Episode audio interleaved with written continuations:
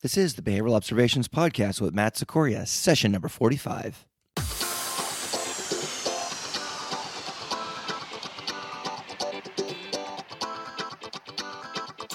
Welcome to the Behavioral Observations Podcast, stimulating talk for today's behavior analysts. Now here's your host, Matt Sequoria. Hey everybody, welcome to the I'm Getting Over a Cold edition of the Behavioral Observations Podcast. You know, I thought about delaying this recording until my voice was in, uh, I guess it's regular, uh, somewhat less gravelly form, but um, it's been a while since I put out a show, and uh, I figured the show must go on. And I've got a great interview to share with you today, so I'm pretty psyched about that. So uh, if you can just kind of bear with me here for a few minutes, I'll make this intro really short and get right to the conversation that I have in store for you. And to get to that conversation, I want to talk about our guest today. You know, I was listening to a uh, another show, and uh, the host was saying something to the effect of, if you ever want to meet your heroes, start a podcast. And I, you know, I'm reflecting on almost two years of podcasting now, and it's certainly been true in my experience. And uh, today is no different. So today we have a uh, conversation with none other than Doctor Wayne Fisher, who is the H B Monroe Professor of Behavioral Research at the Monroe-Meyer Institute and the Department of Pediatrics at the University of Nebraska Medical Center. He's also the director of the Center for Autism Spectrum Disorders at the Monroe-Meyer Institute. He has published over one hundred seventy-five peer-reviewed research studies in over thirty different behavioral or medical journals, a lot of those having to do with the assessment and treatment of severe behavior disorders, and that's what we're going to be talking about today. We're going to talk about his uh, career as well as his take on uh, best practices as it relates to uh, functional analysis methodology and function-based treatment. So I think it's an episode that you're really going to like. Before we get to that conversation, I do want to let you know that this podcast is brought to you by Chartlytics. You know, Chartlytics um, is a single comprehensive system for behavioral reduction and academic improvement that's done through precision teaching. It's based on fifty years of peer-reviewed research and experience in applied academic and behavioral settings. So they do a lot of different things. One of the things uh, Chartlytics has been about is uh, they're doing a lot of cool workshops. And if you've been listening for the last couple episodes, you know that I recently attended one uh, that was put on by uh, Doctor Rick Cabina. And I've got a couple uh, workshops that are coming up in the uh, Pittsburgh, Connecticut, and uh, Pensacola, Florida areas. And so if you want to attend any of these workshops, and if you want to save a few bucks, go to chartlytics.com forward slash Matt and enter the promo code uh, Matt, oddly enough, uh, to save ten percent.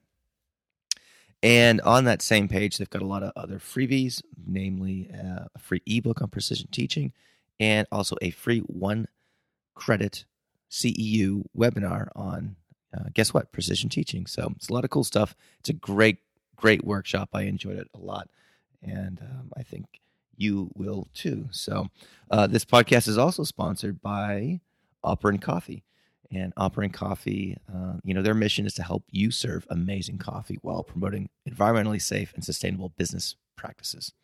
And I have sampled the coffee as part of the vetting process for this product, and I can assure you that it is outstanding. And I can be kind of picky about those things too. So, um, Anywho, they are uh, roasted with fair trade certified coffee beans and made in partnership with the Philly Fair Trade Roasters. It's made from blends of beans from Central and South America and the Pacific Islands. So um, if you want to uh, save the world with sustainable business practices, go to operant coffee dot com. And if you want to save a few bucks while ordering your Operant Coffee, you can enter the promo code BehaviorPodcast. And uh, you'll be good to go. So um, that's it for uh, introductory comments. Thank you for bearing with me. And um, uh, don't worry, the interview was recorded well before this cold struck. And so without any further ado, please enjoy this conversation with Doctor Wayne Fisher.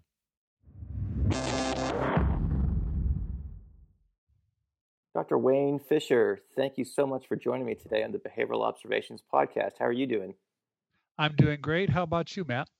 I'm I'm really excited. Uh, it's it's uh, been something uh, that I've been, as you know, we've been trying to put on the calendar for a little while, and I'm uh, really excited that we uh, we carved out the time to do it. And um, it, it's it's been a um, one of those things I've been wanting to do since, well, for a long time, but especially since seeing the uh, symposium at the last Chicago A B A I when uh, both uh, you and uh, Greg Hanley were kind of going back and forth with some philosophical differences about functional assessment and things like that. We'll probably get into that a little bit later on, on our conversation, but ever since then I was like, oh, I got to have Doctor Fisher on the program, and this would be fun to to kind of kick around here, because that was uh, an exciting exchange of views. So um, okay. But before we get to that stuff, uh, I, you know, you've you've been in the field for quite some time, and I would love to get your perspective about, you know, both how you got into the field, but also, you know, what the field was like as you were coming up as an undergraduate and graduate student and things like that, and how you first got exposure to behavior analysis. So um, if you could start with kind of uh, taking us back to that time and letting us know uh, how, what it was like uh, at, at that point in the development of the field, that would be great. Okay. Well, how I got into the field uh, was really, um, I had a uh, professor at the Uh, community college I went to for two years, who taught psychology from a behavior analytic point of view, and uh, described other schools of psychology as basically from a historic and historical perspective. Um, and uh, what the way he talked and what he talked about really clicked and made sense with me. Um, but actually, at the time, I was interested in going into music therapy, uh, believe it or not. And I didn't know much of anything about music therapy and hadn't seen any information on its effectiveness, but I was interested in music. I was interested in therapy. It seemed like a natural match. Um, then uh, when I went to, I ended up going to Michigan State, uh, and my primary instrument was guitar, and secondary was uh, piano, uh, but they wouldn't let you major in piano, in uh, guitar, and so I had to take the uh, audition to get into the program on the piano after playing the piano for about less than a year, uh, and I failed the uh, audition and ended up going to the academic counselor uh, who couldn't figure out what to do with all my music classes, et cetera, and said, well, you could always go into psychology and just count them all as electives.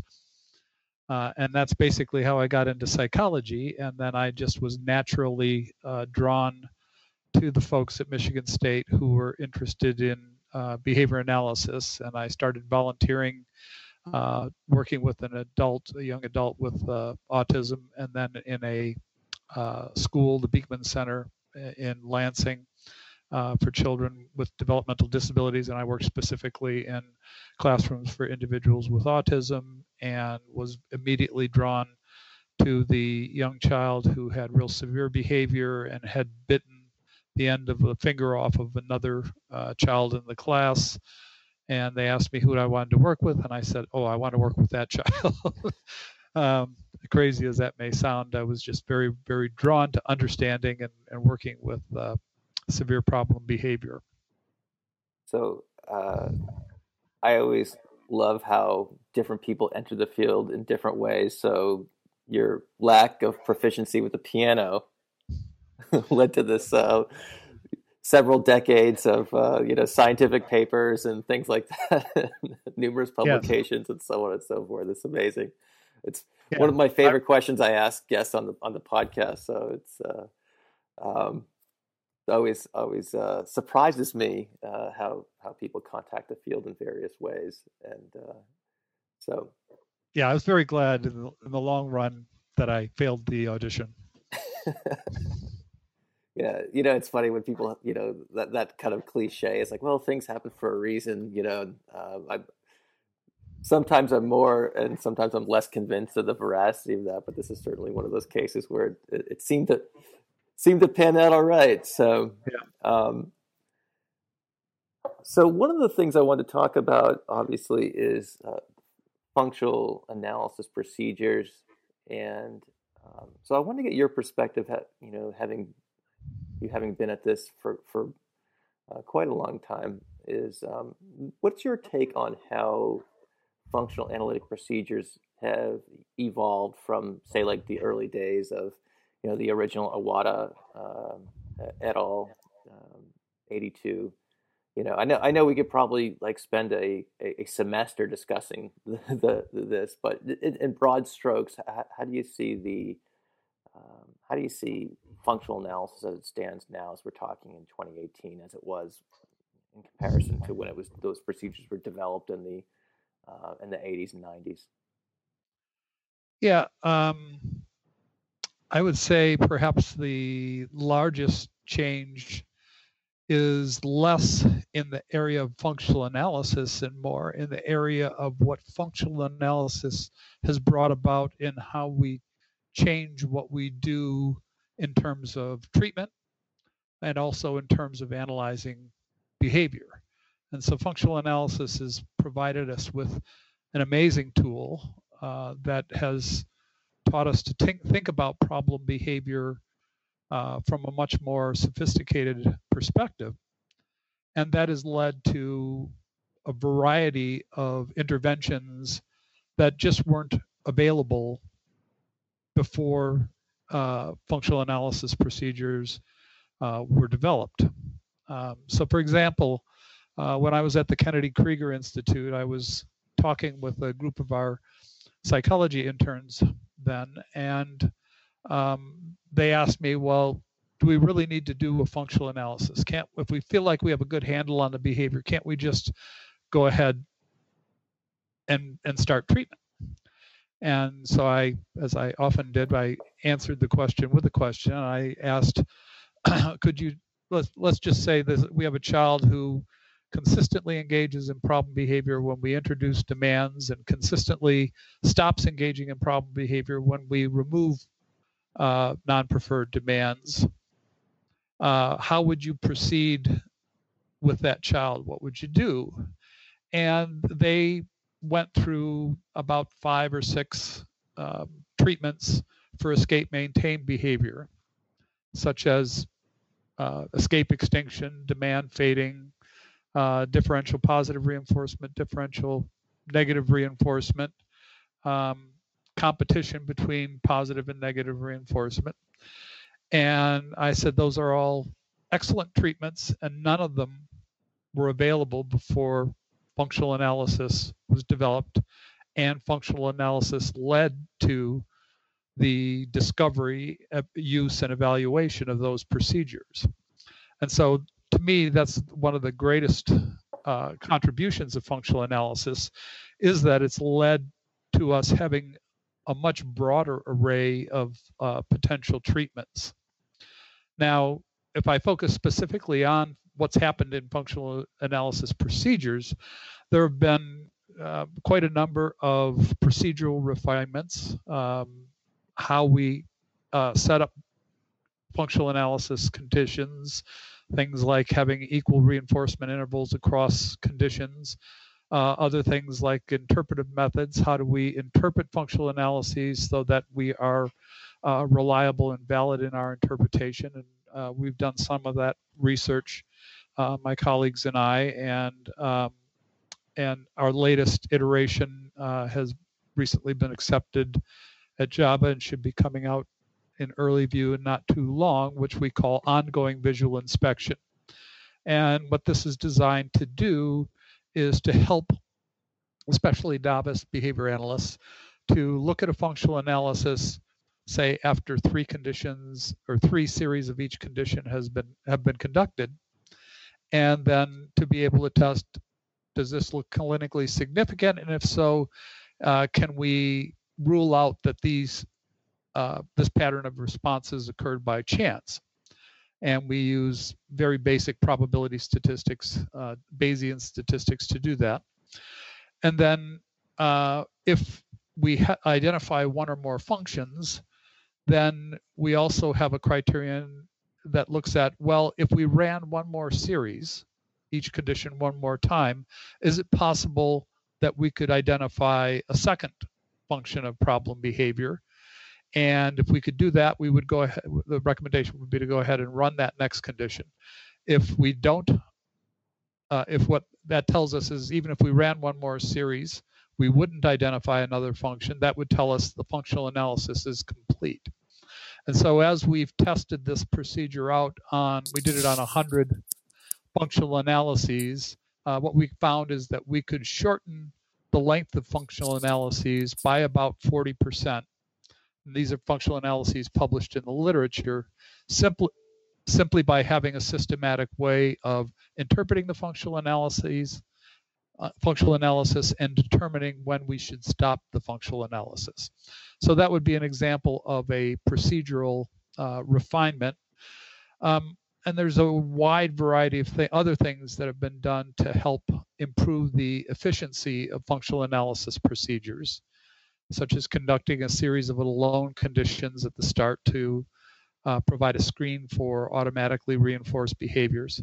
Uh, trial-based uh, uh, functional analyses are becoming more commonplace, and we've recently reviewed the literature on efficiency, and uh, that appears to be the most efficient way of identifying a function of problem behavior. And there are a variety of others. Uh, I won't go through a laundry list, but there's a large increase of procedural refinements, efficiency refinements, and also things that we can do uh, to identify idiosyncratic functions. So if we run a standard functional analysis using the basic procedures developed by Iwata with, with some of the procedural refinements I've talked about, and our initial results are not interpretable, what do we do next? And we've developed a series of procedures to help uh, guide clinicians to, in those next steps to try and identify idiosyncratic functions.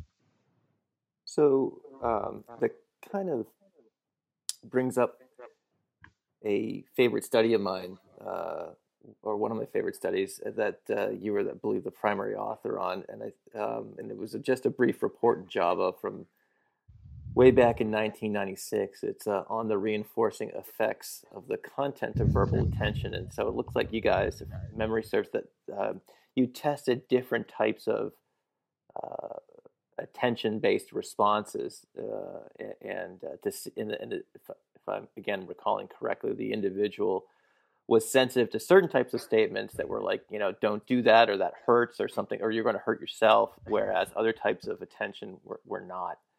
Um, you know, did not serve as, as reinforcers and things like that. Is that the kind of thing that you're talking about in terms of, you know, this kind of problem solving in the wake yeah. of an inconclusive F A? Yeah. So, um, and, and ours, that was one of now, now quite a number of uh, studies that have followed up on that paper on um, are there various ways of delivering attention that affect the effectiveness of that uh, consequence as a reinforcer. And uh, so we have kids that respond very much to very minor uh, physical attention, being physically guided. Um, we currently have a child in house uh, who, um, where praise is, a, uh, the termination of praise is an effective negative reinforcer. So we're we're analyze this where if we provide uh, a, a praise contingent on compliance, we get very low levels of compliance. If when we deliver the request, write the letter B, and before the child does anything, we start praising them. Oh, you're working really hard. You're really doing a great job today. Um, that uh, would um, not result in, uh, would, would would actually result in very quick compliance if we then terminate the praise as soon as they comply with the task. So we've analyzed this several ways, and so one hypothesis would be that by delivering praise right from the start, it's acting as uh, an abolishing operation and lowering the aversiveness of demands. And so the individual with all that praise is, is being more cooperative. um, and that proved not to be the case. That is when we provided praise, but we didn't stop once the person had completed the task. Uh, we had very low levels of compliance and also had uh, evoked very serious and dangerous problem behavior. But if we terminated praise as soon as they complied, then we had high levels of compliance and no problem behavior. So it was actually the termination of praise that functioned as negative reinforcement uh, for problem behavior in this individual. And so we see individuals who don't present uh, with the typical types of reinforcement contingencies of, you know, normal attention, uh, uh, escape, tangible items. And then we've uh, developed ways of looking at the behavior, of uh, doing more focused interviews. Uh, uh, we typically will go through, and once we've observed the behavior, we're then in a better position. We've had some experience. We could then talk more with the family about the specific situations in which problem behavior is evoked. Uh, we typically will do A B C data and do more focused observations. So if the behavior is primarily occurring at lunchtime, we'll observe then and collect A B C data. Uh, and then we try to ge- generate hypotheses on what might be the idiosyncratic variables maintaining the behavior. And we'll do probe sessions, much like a trial-based F A, where we will essentially set up the establishing operation and see if the behavior occurs, deliver the reinforcer. Uh, and if we can do that several times, uh, we're pretty confident that we've ad- identified a potential function. And then we'll do a little bit longer and more detailed functional analysis on that idiosyncratic function.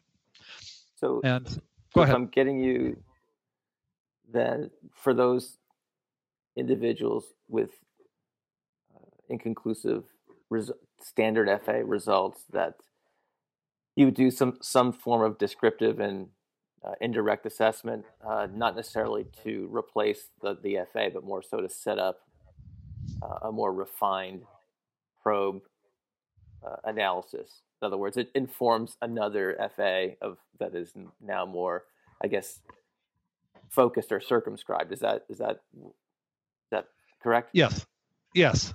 Um, so um, our experience and belief is that uh, descriptive assessments, we do very informal ones on the front end to help determine uh, what forms of attention parents typically provide. That helps inform our attention condition, what types of Uh, non-preferred tasks may evoke problem behavior. Uh, if the child has is uh, may have a tangible function, what sort of items are most likely to evoke problem behavior when they're removed from the child? And so we can do that in a very brief interview with the parents, um, and that helps to inform our F A, but it doesn't really change dramatically what we do. We still do a fairly standard functional assessment, and uh, and the and our logic for that is that when you do descriptive studies, such as that done by um, Thompson and Iwata, Rachel Thompson and Brian Iwata, uh, you find that the typical contingencies of providing attention, escape, et cetera, are almost ubiquitous. They occur so commonly that it makes sense to test those really common contingencies and either rule them in and rule them out uh, as a function of problem behavior. But if they don't maintain problem behavior, we don't get a clear result, then we want to do a much more detailed descriptive assessment. And that's where we'll do an A B C data. We will do more focused and more lengthy interviews with the staff and uh, parents, and then do these probe sessions Uh, to try and test out what we think might be the idiosyncratic function. I see. Um, from from your view of the literature and the you know kind of lengthy uh, you know scholar you know uh, scholarship that you've done in this area, um, one thing I'm curious about is: are there any kind of uh, myths that you'd like to dispel or common misunderstandings about the functional analysis that you'd like to address? We have a lot of students of applied behavior analysis or uh, practitioners who are very uh, early in their careers and things like that. So um, what's, what's your take on that? Are there anything, because I, I, you know, for, I'll give you kind of like a quick example of, um, and I don't know the extent to which this is uh, uh, true or not, but I went to a functional analysis workshop Uh, a long, long time ago, and uh, the question came up about um, you know multiply controlled problem behaviors, and I, I um, it was a workshop put on by Brian Iwata, so obviously we you know it was right from the source, and um, I don't know if I'm I might I might not get exactly his wording just right, but you know it, it, I think the idea of like uh, multiple uh, multiply controlled problem behaviors was kind of downplayed. Um, and it was more of a, the, the, the, the follow-up to that was that, you know, you had to look at the situation more closely and, uh, you know, perhaps get tighter con- experimental control over your analysis, you know. And so, again, this was many years ago, and perhaps the, the, the literature's evolved since then. Um, but, again, that's just an example. So are there any kind of uh, things like that that you want to address or at least, uh, you know, uh, Uh, help us understand a little bit better? Uh, sure. Um, per, from my standpoint, perhaps the biggest myth is that functional analysis procedures can't be done by routine practice, practitioners under normal types of conditions, or can't be done in school systems by school psychologists, um, and perhaps B C B As working in school systems. Uh, the procedures have become better defined, and we've developed things like uh, trial-based F As uh, that often can be done uh, very briefly and integrated with naturally occurring activities. And so we have a study in JABA, uh, Tiffany Kodak was the first author, and, in which these were kids in our early intervention program who had behavior problems, Uh, not sufficient for them to go into our severe behavior uh, program, but still it was important to understand the function of behavior to come up with an effective treatment. And we basically did trial-based F As where uh, they would, would run a program, say receptive I D program with the child, and at the end of that, or uh, at, on the break, we r- might run uh, two or three trials uh, for the function for the trial-based F A. And so over the course of uh, a week, sometimes two weeks, we complete the trial-based F A, and it takes almost no extra time. That is, it's it's basically occurring during the transition between uh, completing a program and taking a br- brief uh, break, and we just fit it in there, you know, sometimes taking a minute, minute and a half uh, to run several trials. I see. Um... So one of the, you alluded to this uh, earlier in our conversation, and I, I want to circle back to it. Um, so I want to ask a similar question as I asked about functional analyses in terms of their evolution over the years, and you, you alluded to you know different types of function-based treatments. Um, so what, what it, from your perspective, um, you know, how have function-based treatments evolved, and what perhaps more importantly, are some uh, you know kind of best practices as it relates to uh, people out there practicing uh, right now? Okay. Um, so, uh, sorry. Uh, for us, we've been working um, for a long time on improving functional communication training as a treatment for severe problem behavior. And uh, we've done a number of things uh, in terms of how do you select the uh, functional communication response. Um, should you use functional communication training as the treatment versus uh, would it be more advisable to start with Uh, non-contingent reinforcement, for example. And so we've developed a series of guidelines on those. Um, we have uh, videos and a treatment manual that we put together in coordination with Western Michigan University uh, that's available on their website, that uh, individuals can go and watch the video and then uh, look at the manual. But just to give you um, some uh, uh, basic uh, kind of framework, uh, typically what we will do uh, for kids, very frequently kids start out in what we call our family behavior management clinic. And we might start with a uh, uh, a questionnaire such as the Q A B F. Uh, and if we get clear results, then we'll proceed to treatment. If we don't, we might move on to a um, trial-based F A. And if we don't get clear results then, then we're probably going to need to do a Uh, functional analysis, um, a multi-element and standard functional analysis. And then our first kind of big question is, is this behavior maintained by social reinforcement versus is it maintained by automatic reinforcement? And if it's maintained by social reinforcement, then we're going to generally start with functional communication training.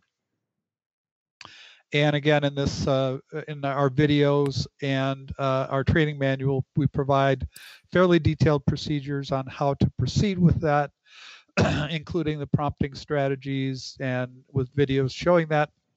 Once we have the child uh, displaying the functional communication response consistently and we have low levels of problem behavior, we typically Uh, want to then move on to making the treatment more practical. Uh, we do that by doing uh, reinforcer schedule thinning using a multiple schedule where we train the child uh, to emit the functional communication response in the presence of, say, a colored card, a blue card that uh, our therapists wear on a lanyard. And we teach them not to display the functional communication response uh, when we show the yellow card on the lanyard.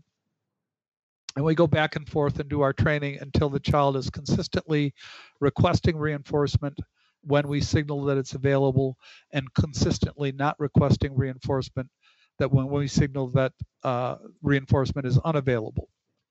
And once we do that, the fading and thinning of the schedule Uh, goes much more smoothly when we use a, a multiple schedule. And typically we will start uh, with very quick changes between the uh, S D and S delta, and then gradually extend the duration of the X delta to when the, uh, uh, for a typical child, we want them waiting, say, um, out of a ten minute interval, they're waiting eight minutes.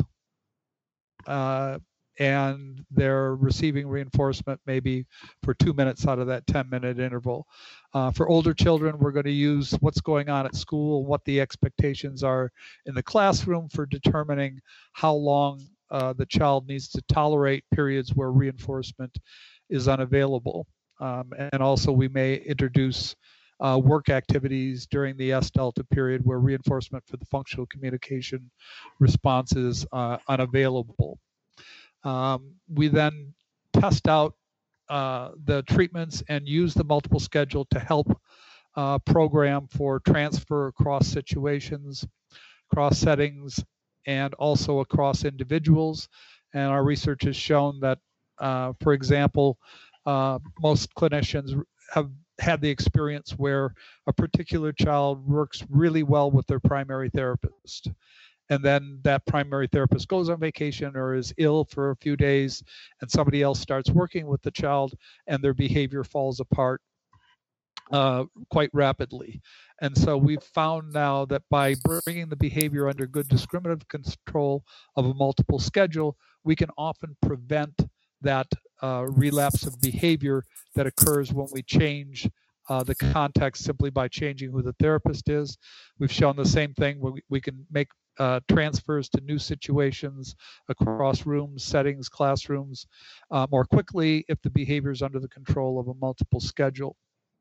And we're currently working on, have a paper that we've just submitted showing that it, uh, the multiple schedule can also facilitate transfer the treatment effects uh, to the caregivers. So uh, I need to hold on just a second. Sure.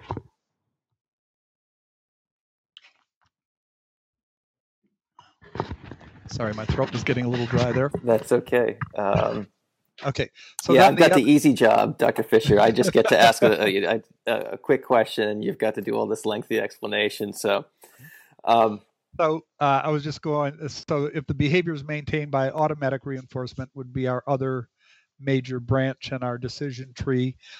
Um, then uh, we will typically do what's called a competing items assessment, uh, where we expose the child to various uh, preferred items, and we measure how much problem behavior occurs when they have that item versus how much uh, they engage with the items. And then we're looking for items with high levels of item engagement and low levels of problem behavior.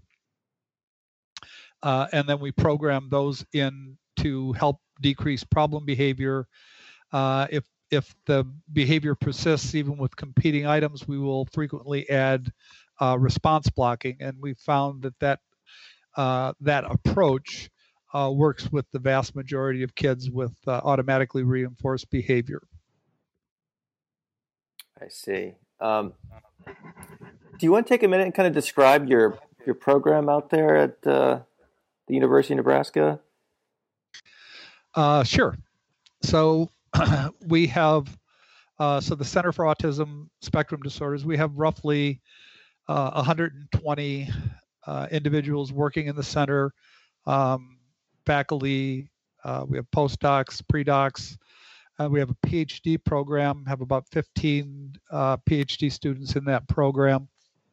Uh, we have a master's program affiliated with the University of Nebraska Omaha. The kids, the individuals are enrolled in the University of Nebraska Omaha, and many of them will do their uh, practical work with us.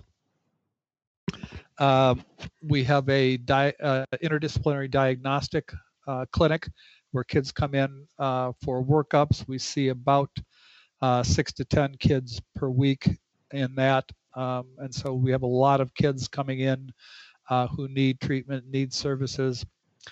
We have our severe behavior program with kids with self-injury, aggression, property destruction, pica, elopement, behaviors that are harmful to the individual, to themselves, to others, uh, or to the environment. And those kids come into the program usually for uh, eight to twelve weeks, and we do functional analyses. We develop the types of treatments that I've been talking about for uh, socially mediated and automatically reinforced problem behavior. Uh, we then train the parents, we train the school personnel. Uh, typically the last week of treatment the, is done in the natural environment, so our therapists are going out with the child and their family to situations in which the, ch- the child's behavior has really been uh, challenging, going to a restaurant, going to a mall, to the grocery store. Uh, and we want to make sure that the treatment's going to work under those naturalistic conditions. And then we follow them on an outpatient basis for about two years post-discharge. Uh, we have an early intervention program that has about between thirty-five and forty children that come in between uh, uh, six hours a week and twenty-five hours per week. Um, and in all of our programs, we integrate research with our uh, clinical work. We have a virtual care program where we set up early intervention programs uh, for kids that don't live close enough to come into the center or where it's really inconvenient for the family to do so. And we can train uh, registered behavioral technicians, we can train the parents in A B A procedures, and we can monitor and supervise the program Uh, via telehealth and high and web-based technologies, such that we can set up a program for a child without the child, the family, or the technician ever coming into our building. Uh, we've set up programs for kids as far away as uh, Eastern Italy, the Pescara area. We currently have two families over there that, and a third, I believe, that's just starting. That's uh, amazing. Yeah, it's a, it's a really uh, unique program. Uh, Kevin Luzinski uh, heads that program up for us. uh, we'll have to dig into that a little deeper, uh, perhaps uh, in, a, in, a, in a separate episode, because anytime I talk about training on the podcast, I get lots and lots of questions. We did an episode about parent training and an episode about telehealth, both of which were really popular. So this kind of certainly melding both of those uh, uh, domains, if you will. So that's uh, that's really fascinating stuff, and especially I would imagine in the Midwest, where where you know I'm sure it gets pretty rural pretty quickly. Having that option is um, helping provide services uh, to folks who wouldn't be able to get it otherwise. So, so sounds like pretty cool stuff you've got going on there. Um, So what I want to do is uh, uh, transition a little bit into some questions submitted by listeners, um, and then um, we can uh, kind of go back to some of the, the, the more function-based stuff. But um, uh, and some of these will will have some of these questions are function relative are um, related to functional analyses as well. Um, so our first listener question is uh, from Brian. Uh, he wants to know, uh, what are Doctor Fisher's thoughts on the use of precision teaching and standard acceleration charting when working to decrease maladaptive behavior and increase functional alternatives? Uh, and just to give you some context, Doctor Fisher, Fisher we, we, we've done a couple of episodes on uh, on, on P T, and so I think it's uh, it certainly piqued the interest of uh, a lot of folks in the audience. Um, and if I'm not mistaken, Brian is a, uh, a P T teacher. Um And again, the uh, questions about, you know, um, uh, using using P T and also, you know, using the standard acceleration chart in terms of aiding the interpretation of F A results. And I know that's a topic that, you know, you had touched on earlier in the conversation. Yeah, um, uh, I don't have any strong, actually, this is one where I don't have any strong opinions either way. If someone is well-schooled in acceleration charts and finds them useful, um, then by all means, that's what they should use. From my standpoint, I've never, um, never really, you know, I've been introduced to them. I've never really used them. Um, and so it's hard for me to comment. Uh, I've found, what you know, just the regular charting by session or by um, trial or um, a cumulative record works very well for for my type of work. Um, and I've not seen anything to say, well, if you switch over to uh, acceleration chart that you get better or quicker interpretation. Um, but I'm always open to, you know, if someone does that research, uh, I would be interested in seeing it, would certainly uh, give it consideration, but it's not something I've I've had much experience with, so I could neither promote or criticize uh, uh, acceleration charts. Okay. Uh, Bradshaw asks, um, uh, would love to know the research on functional analysis and behavior support plans for uh, average I Q and above average I Q uh, individuals, um, and kind of reading into her question a little bit more. Uh, she works uh, with typically developing adolescent males um, uh, who are, you know, have what we might consider, you know, emotional behavioral challenges or, you know, my, or, you know emotional behavioral disorders, I guess, to use the kind of collect, collective term. What what's um, what's your understanding of the use of functional analyses in those populations? So, um, typically. Um, You can certainly functional communication training uh, has been done in those populations, and the use of multiple schedules. Uh, it actually goes much easier in terms of teaching children who, of uh, normal intelligence that you know you can have the reinforcer, you can request the reinforcement at certain times, but not at others. Uh, that can go very quickly, and uh, uh, the kids catch on to that fairly quickly. Uh, we have kids that come into our severe behavior program who are uh, typically developing. We have a child right now that is um, about eight years old, uh, normal I Q, um, suspected bipolar disorder, uh, who um, where you know we've gone through a functional analysis. We're going through his treatment now. Uh, he's thrown us some curve curveballs just from the standpoint that you know he's sometimes smarter than we are and figures things out very quickly and then and then twists them. Uh, and we have to make certain adjustments uh, for that. Um, but um, we, you know, it's a minority of the kids that we treat are uh, typically developing, um, but we don't alter our procedures dramatically for that population. And we've done things with kids who um, were suspected of having um, uh, auditory and visual hallucinations, where we analyzed those behaviors through functional analysis and basically showed that they were under, uh, at least, at least in some cases, are under the control of environmental stimuli. And if, you know, if we found otherwise that they persisted in the absence of uh, social contingencies, that would make a stronger case that perhaps they were true auditory or visual hallucinations. But I, but it, but the functional analysis methods are very robust and can be used with a variety of uh, populations. All right. The uh, next question or set of questions is from Celia, and um, she starts by saying, uh, I just want to say that the fall twenty sixteen issue of JABA is one of my favorite all-time issues, with both articles. Um, let's see, uh, and she references two articles, uh, one by you and your colleagues, Um, and, the, um, and then one um, by uh, Jessel et al. Uh, talking about the I S C A. Um, kind of both of those articles were kind of back to back in the episode. Uh, and she says, behavior analysis has never been so exciting.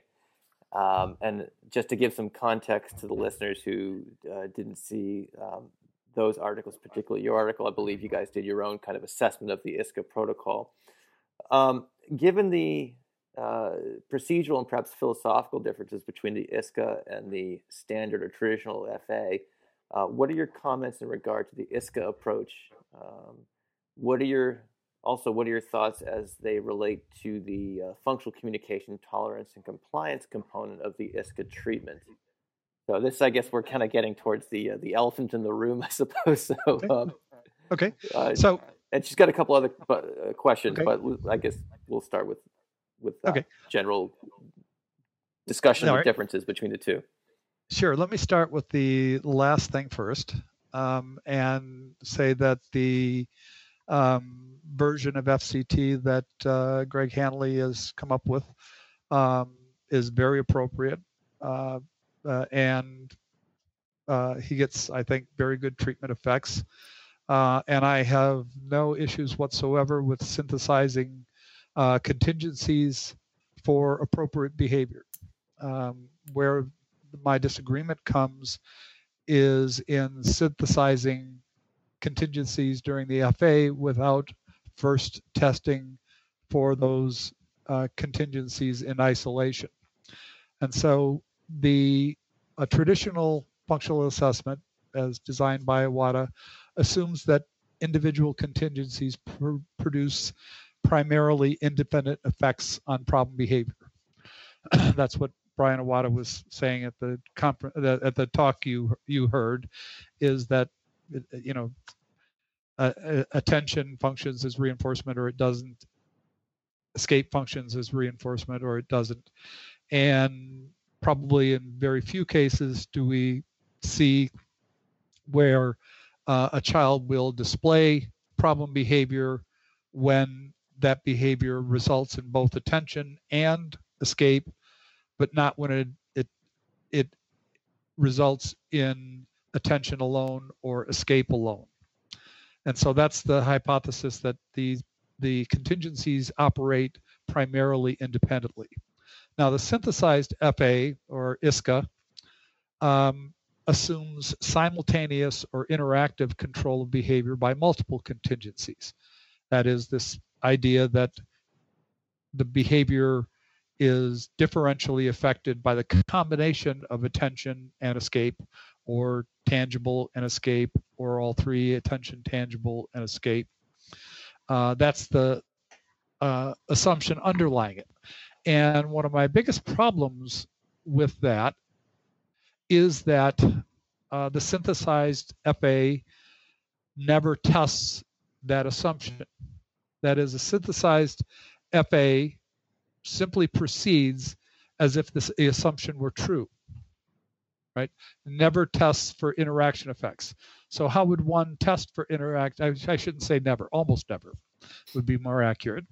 Uh, so how would one test for interaction effects? Well, the very basic procedure of testing for an interaction effect is you test for the effect of each variable in isolation. So for example, you test for attention and you test for escape, and then you combine them. And you would conclude that there is an interaction effect if and only if you get differential responding in that combined or synthesized contingency treatment, but not in either of the individual contingency conditions. So you would get uh, behavior when you synthesize it. You wouldn't get it when you deliver attention alone, and you wouldn't get problem behavior, or you'd get much less problem behavior uh, when you deliver um, uh, escape alone. Um, there is literally only one, maybe two cases in the literature where you can actually uh, make a reasonable case that there was an interaction effect. Um, and so that raises the question, what does a synthesized analysis analyze? What, what's actually being anal- analyzed? And if the research question is what individual contingencies reinforce problem behavior, then a synthesized analysis really offers no analysis. It doesn't answer that question. And if the question is, is the research, what what's what a combination of contingencies interact to reinforce problem behavior, the synthesized uh, analysis really, again, it doesn't answer that question and offers no analysis. But if your question is, does one or more of the combined reinforcement contingencies reinforce problem behavior, then a, a I S C A or a synthesized analysis does offer an analysis, and it answers that question. And in fact, I would say that's one of the positive things about it, is it answers that question very, very quickly. And so I could see a, a potential um, for doing an, a synthesized analysis as a screen Uh, to see if you're going uh, likely to find problem behavior when you manipulate contingencies. And I think it does that fairly well. However, um, that was my initial thinking that that might be a reasonable uh, thing to do. Uh, but we've recently uh, have a study that we're just about to write up, uh, write up. We've completed, just about to write it up. And what we did in this study was to do an analog of a functional analysis. And the first thing we did was to train a function of problem behavior. And we used an analog of problem behavior where we had uh, the child hit a pad that was on the table. And then we trained the child to hit a pad to either, for some children, we taught them to hit a pad to get attention. Uh, other children we taught to hit a pad to get access to a tangible item, say an iPad, and then other children we taught them to hit a pad to get uh, to access escape or a break from non-preferred tasks. So going into our functional analyses, we actually knew what the function of problem behavior was because we trained it with each individual participant. So the next thing we did was to do a, a standard traditional functional analysis using the procedures Um, described by Iwata, and in every case, the functional analysis identified the function that we trained prior to starting the functional analysis. Was this done that by is, by evaluators who are blind to the uh, the training process? Uh, I don't think so, but uh, you know, um, I could double check on whether we did. I don't think we uh, it was. It'd be very difficult to do that in our environment with real good control of the, the that actually they would actually be blind because it's a fairly open environment. Got it. But that's a good question. So then we did uh, an uh, synthesized analysis where we combined all three contingencies: attention, escape, and tangible, uh, because that's the most common form of synthesized analysis. Um, I think it accounts for about sixty percent of the published cases of synth- synthesized functional analyses. And then, uh, and we got the typical results. That is that the test condition produced rapidly produced high rates of behavior and the control condition produced very low rates of problem behavior. And then we went back and repeated the traditional F A. And what we found is in roughly, I think it was two out of five of the ca- five cases, we found that by synthesizing the contingencies, we actually induced a new function of problem behavior, one that we had not taught originally. So for example, we had one child who I think had an attention function uh, that we taught. The first standard functional analysis identified that attention function and no other function. We then did the synthesized analysis and then repeated the uh, standard functional analysis. And then that repetition of the standardized functional analysis, we then had a child who had both an attention function that we taught and a new function in terms of escape from non-preferred uh, demands. And we had another participant uh, that developed a tangible function when we hadn't taught that originally. And so one of the potential side effects and risks of a synthesized analysis is that it exposes the individual to a very powerful uh, contingency. That is, each time the problem behavior occurs, the functional reinforcer is delivered along with other potential reinforcers.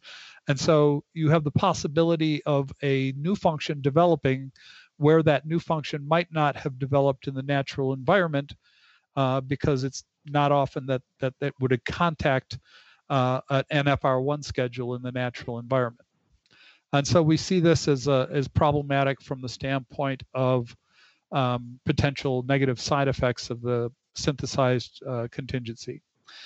And we have one more study that is also uh, very uh, completed, and we're analyzing the data and preparing it for um, publication, in which we tested out the hypothesis that the interview actually informs the functional analysis. And so what we did in that study was to use the interview formats uh, uh, developed by Hanley et al. and uh, did went through the informed uh, F A uh, synthesized analysis, and then uh, did other ones where we just did uh, a uninformed, I guess you'd call it, where we combined attention, tangible, and escape all into a synthesized contingency, and basically compared those again with a traditional F A. And the results are not uh, completely clean, but basically we saw little evidence that having the interview as a way to inform the essay produced differential results. That is, we got very similar results whether we combined all of the uh, contingencies without basing it on an interview, or whether we based what went into the synthesized contingency based on the results of um, an interview. So, um, so I guess my uh, uh, that's my long answer. My short answer is long, long, hey, Doctor Fisher, long answers are A-okay on, okay on the podcast, so keep, yeah. keep it up. Yeah, so my short answer is that we've tried to identify what the uh, synthesized analysis does and doesn't do, and what it does do is find Uh, uh, di- produce differential responding between the test and control condition very consistently and very rapidly, uh, but it also uh, does not uh, identify when there is or is not interaction effects, and it has the potential to create functions when functions hadn't proceed hadn't existed prior to the synthesized analysis. And the, at least from what we've seen, the information provided by the interview doesn't really result in different results. So what what is your take on, I guess, the the treatment effects that Greg and some of the, the folks um, from his lab who have, you know, on moved on to other uh, settings uh, are getting? You know, for example, I uh, just saw a paper by Joshua Jessel and others, and um, I think they did like twenty-five or thirty replications of the I S C A and the treatment and things like that. Um, um, and I, I looked at the paper very briefly, but my impression was that you know they were getting good results. So, I mean, do you, do you think there's an alternative explanation as to the outcomes that they're generating? That, oh, I that, think, yeah, I I, th- I think th- as I said at the outset, I think the treatment is a good one. I think combining reinforcers to reinforce uh, appropriate behavior is a good thing. Um, but combining them to reinforce problem behavior when you don't know that those uh, combined reinforcers function as reinforcement in the natural environment is potentially dangerous. And so they get really good results because if you say, okay, I don't even know what the function of problem behavior is, but I've got a good idea that it is either attention, tangible items, or escape in, you know, a majority of cases. And now I'm just going to deliver those contingent on appropriate communication response. That has a high probability that that's going to be effective without really understanding the function of problem behavior. I see.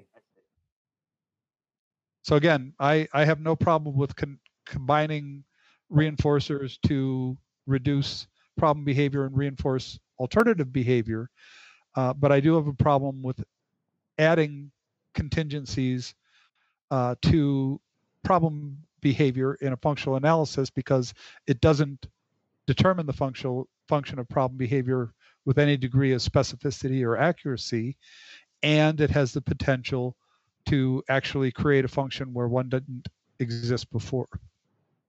Okay, cool. I appreciate your your perspective on that. Um, Celia's last question is: any chance of a of a debate with Greg on the Behavioral Observations Podcast? Celia, thank you for asking that. I don't, I, you don't add, well, I don't want to put you on the spot. We'll go on to another question here. Um, let's see. Uh, Bob asked a question. Um, it's, it's kind of an interesting social validity question, I think. Um, in uh, many job articles on self-injury uh, or um, uh, I've seen rate per minute graphs on the y-axis of uh, zero to three, for example, and a point plotted at point one makes it look like the behavior's been effectively treated. Um, yet that is a rate of one of every ten minutes, six per hour, ninety-six per day, et cetera. Um, so I guess the general question is, you know, what uh, what does treatment success look like? Um, you know, when you when if, if a behavior is reduced, but it's still reduced at, a, but it's not completely, I don't want to say eradicated, but it's still occurring at a rate, you know, depending in this example, you know, if it's if it's a it's a very intensive self-injurious response that could still could be very meaningful. So just from a data analysis standpoint, you know, um, and, and and again, a social validity standpoint, what is, you know, what are some indicators that you have a successful intervention? Well, I think you just answered the question. Is you look at it from a data perspective, and typically uh, we set the criteria as a you know eighty-five, ninety percent reduction in problem behavior. However, if it's still occurring at troublesome rates or it's occurring very infrequently, but it's very, very dangerous, then you haven't met the criteria of it's socially acceptable. We, you know, we have a socially valid uh, and acceptable treatment Uh, for our consumers. And so you, we really need to do both of those things. We need to make sure that uh, we've reduced the behavior markedly um, and the, our customers are sat, satisfied and happy with uh, where things are at. So, um, you know, my big example of what your question implies is that um, pica can be very, very dangerous with somebody who's swallowing in edible objects that may be poisonous or that may be dangerous and can um, cause blockages, internal blockages, et cetera. Um, and, you know, my belief is that if at all possible, whenever possible, we need to reduce that to zero or very close to zero levels. That's not possible with everybody, but you have to both, you know, look at what the data say, and then how is it from just a quality standpoint and social acceptability standpoint, um, have you made the individual safe and have you made your customers happy? And there's there's no, I don't think there's a, a clear um, criterion for that, but both of those things need to be uh, examined when you're, so sometimes you have somebody that you've done everything you can and they have, you know, we've, we've had kids where we've reduced their behavior by ninety, ninety-five percent, and then they still have episodes, infrequent but very, very dangerous episodes. And so that's not successful. In some cases, th- what remains may not be operant behavior. And then we try to work with uh, the psychiatrist or developmental pediatrician to see whether or not um, there's something else that might be done, say with medication. And sometimes once we've treated the operant component of someone's behavior, um, what's left, it may be easier to diagnose, you know, here's here's something uh, that might be amenable to treatment with medication. And so um, we need to, you know, in general, we need to look at both the data. We've reduced it as much as we possibly can. And um, is it possible that something else other than behavior analysis may be appropriate for what remains? All right. Um, I want to wrap up here uh, in a little bit. Um, I want to wrap up with some kind of, um, I guess, practice level questions in terms of our field. Uh, so it's a two-part question. First of all, do you have any concerns for our field? You know, uh, one of the things that's said a lot is that our field is kind of in its infancy, and it's obviously going through a rapid expansion phase right now. Um, so do you have any concerns about where behavior analysis is or where it's going? And then conversely, are there developments in the field that uh, that you're excited about and looking forward to seeing where things head? Okay. So um, what I'm worried about, uh, I would say there are three primary things. Uh, one is the field is rapidly expanding, uh, as you said, and that's by and large a good thing. Uh, but what I worry about with that is that um, we need to deliver on quality control. And so uh, when we train people, uh, we need to train them to mastery performance as behavior analysts, uh, and we need to give them good supervised experience uh, so that when we turn them loose and have them start working uh, with kids and families, Uh, that they're going to do a good job and it's going to reflect well in our field. And so quality control, I think, is a major uh, issue as we continue to grow uh, at a fairly rapid uh, rate. Um, a second thing that I worry about is also related to growth, and that has to do with um, our costs. Um, so The as we treat more and more kids, um, the cost of behavior analysis becomes more and more noticeable. And so if we ever get to a point where we're treating all the kids on the autism spectrum with the levels of service that they need, it's going to be a huge amount of money. Uh, and uh, that will probably result in reactions from politicians, insurance companies, et cetera. And what we should be doing is figuring out how to be more efficient and do behavior analysis well with less resources uh, before somebody imposes resources and we don't have that technology down to be both efficient and effective. Uh, and I think that's an important area that of research that we really need to focus on. And then the third thing, uh, also growth related, is that we're now seeing uh, venture, investment capitalists uh, come into the field, uh, corporations buying up uh, behavior analysis companies, some of the more larger ones. But that, um, and so uh, I'm concerned about um, Uh, we we try to make money at what we do. Uh, we try to pay our folks a reasonable wage, uh, but corporations are going to come in with a profit motivation uh, that will, you know, perhaps negatively impact the quality of services. And so I worry about, um, as that happens, um, will the effectiveness of A B A services suffer uh, based on a profit motivation? Um, I don't know for sure that that's going to happen, but it's something I worry about. Mm-hmm. And, and any any um, uh, the last question would be, um, you know, and I close this I mean, pr- pretty much every interview with this question. And I always find that the answers are uh, surprising. But w- do you have any advice for a newly minted B C B A? Someone just went through all the course coursework, all the supervision. They studied their butts off and uh, and pass the exam. They're in their first job right now. Um, what, what what advice do you have to that practitioner? Yeah, there's a, a saying that we have here um, about uh, something we call bucket awareness. Um, at some point in our life, we all experience going around as if we had a bucket on our head.